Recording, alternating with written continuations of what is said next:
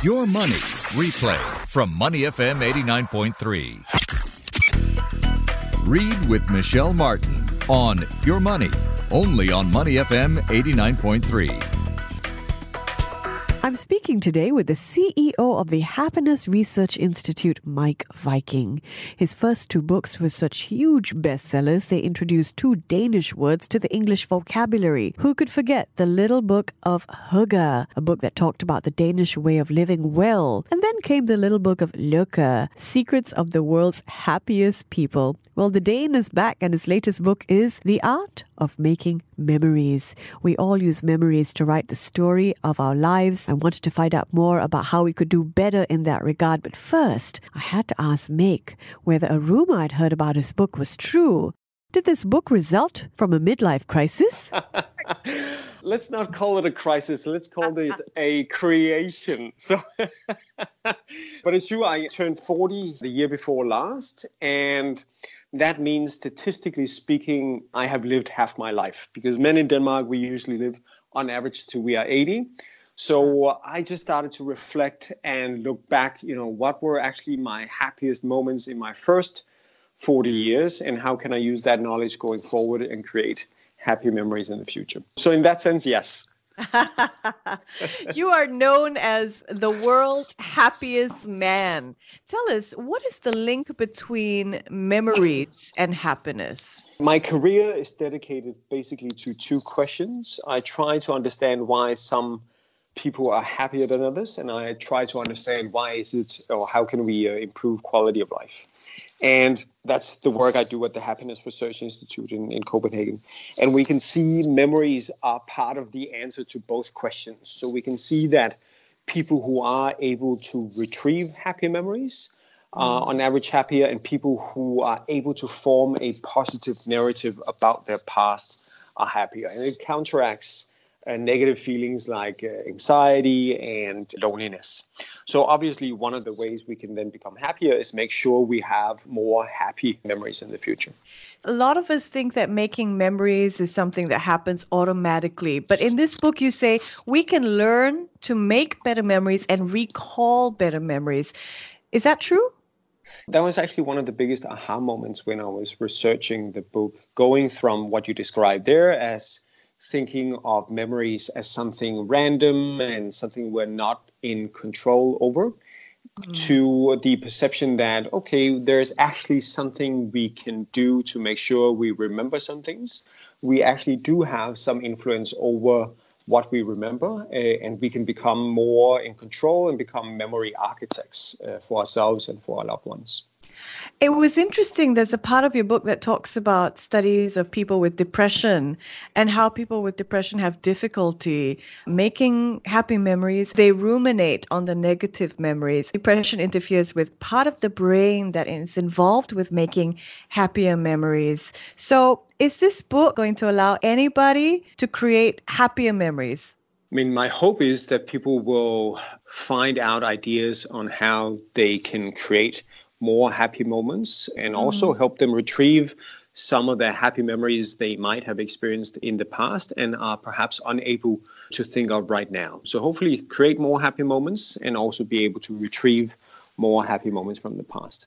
Okay, let's talk about making happier moments. People think in this selfie culture that they are documenting every moment, but you say there's a difference between just documenting in a selfie sort of fashion your life and the art of making memories. What's that difference?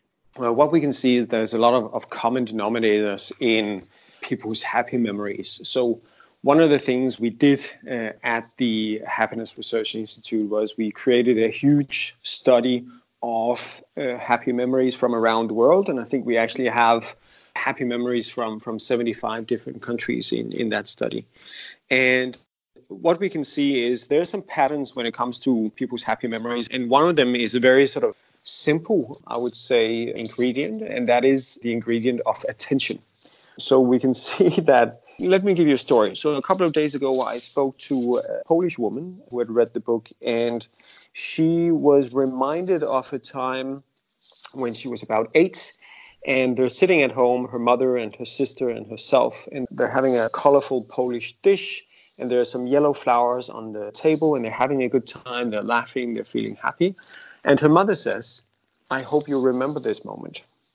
And here we are 30 years later. She still remembers that moment because her mother brought her attention to that moment. Now, of course, it's a really powerful ingredient. It's also an ingredient we can overuse because if every time you sit down with your kids and say, I hope you remember this moment, your kids are going to be like, yeah, shut up, dad.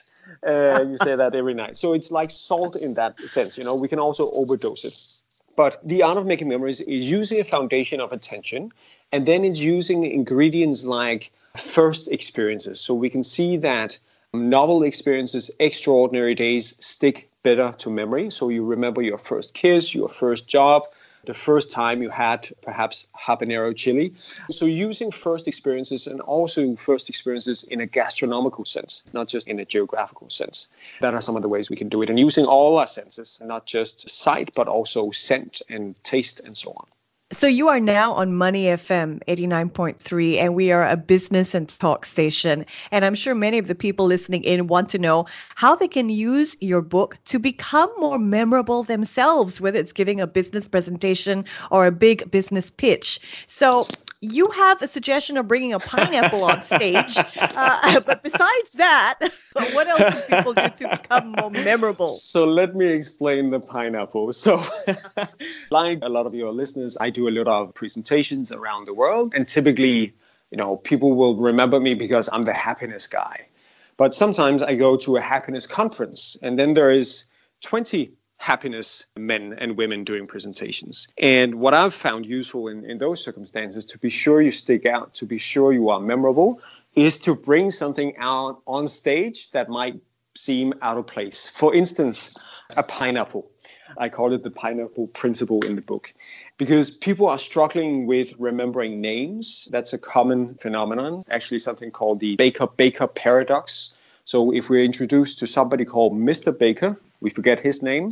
But if we're introduced to somebody who is a baker, we are we are more likely to remember that profession because it creates a visual image. So when people struggle with names, and there's 20 presenters, I bring all presenters on happiness. I could bring a pineapple on stage and then say to people, well, now you can just refer to me as the guy with the pineapple. So of course you have to explain to people what why you are bringing a pineapple on stage. Otherwise, it's it's just weird, or at least weirder than you're going for. Yeah, that's one of the little tricks in the book. That example made me hungry as well. I, there's something there about why you put Danish words in your first two books. The book on Hygge and Lykke. But this one, this one doesn't have a Danish word. Is that intentional?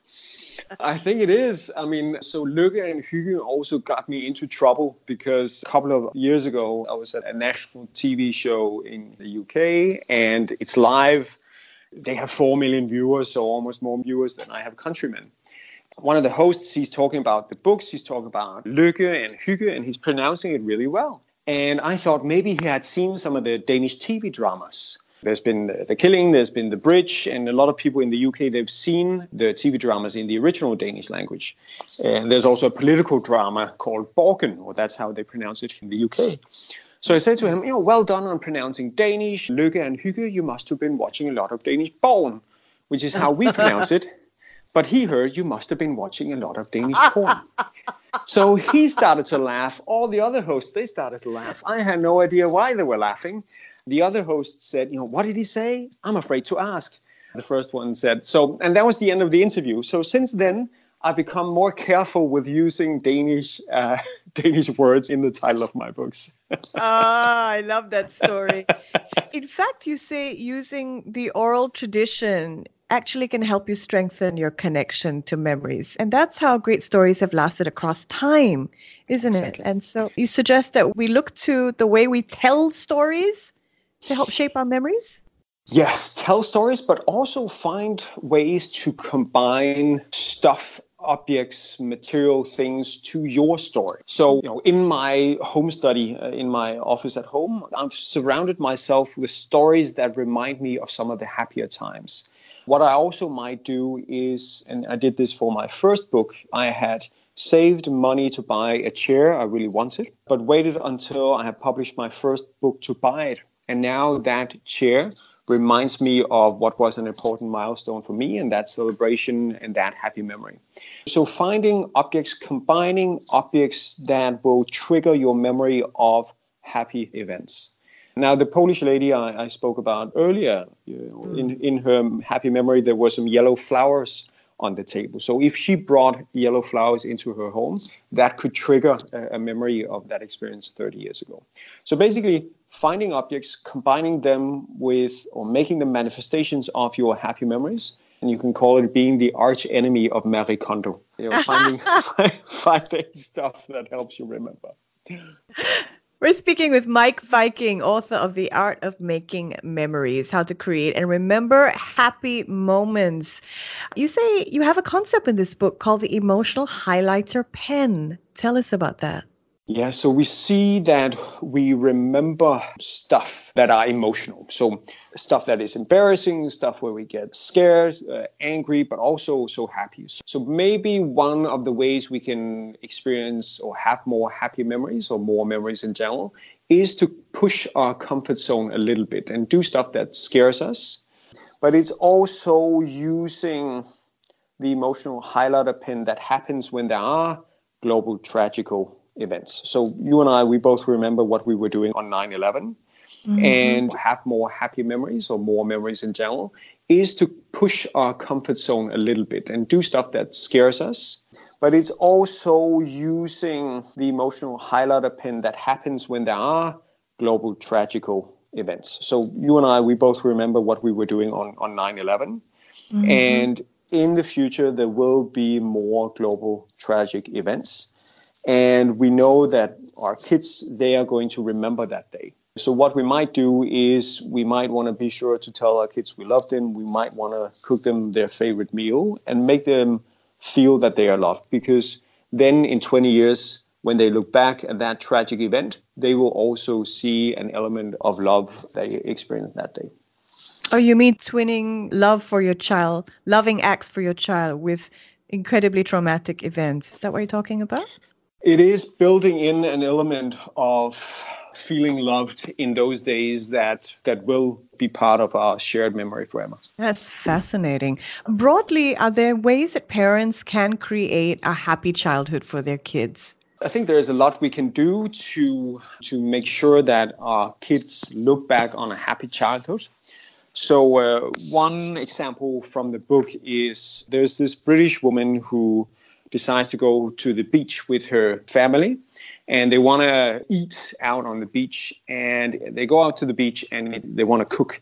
And but it's cold and it's windy and they end up eating this half cooked porridge on a windy beach but she says, you know, it really brought them closer together as a family. They're sitting under these huge blankets, eating horrendous food, but having a, a really fun family time. Now, what she might do is she might be the arch enemy of Marie Kondo in that sense, and then go back to that beach and then maybe she can find some some nice rocks uh, on that beach and turn that rock into a necklace if she has daughters and that will help her daughters remember that fun, fun afternoon where the crazy family went to the beach and had horrendous food.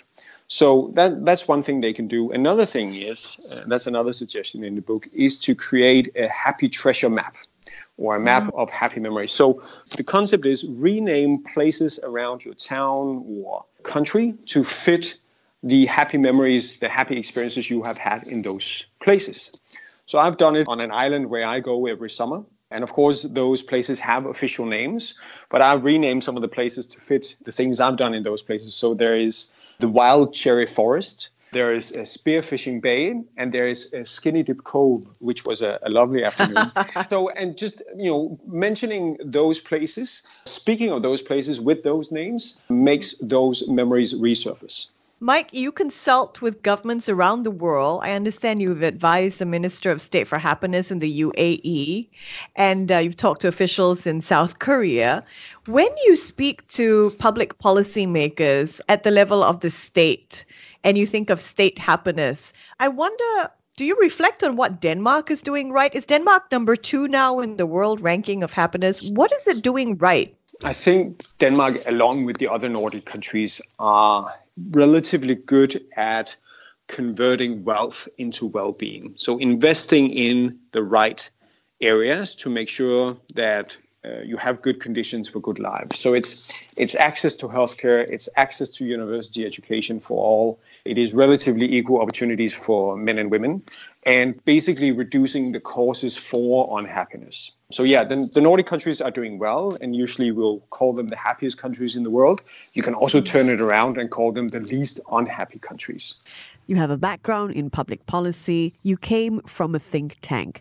Has, though, moving from that to researching this whole area of happiness impacted your own sense of personal happiness?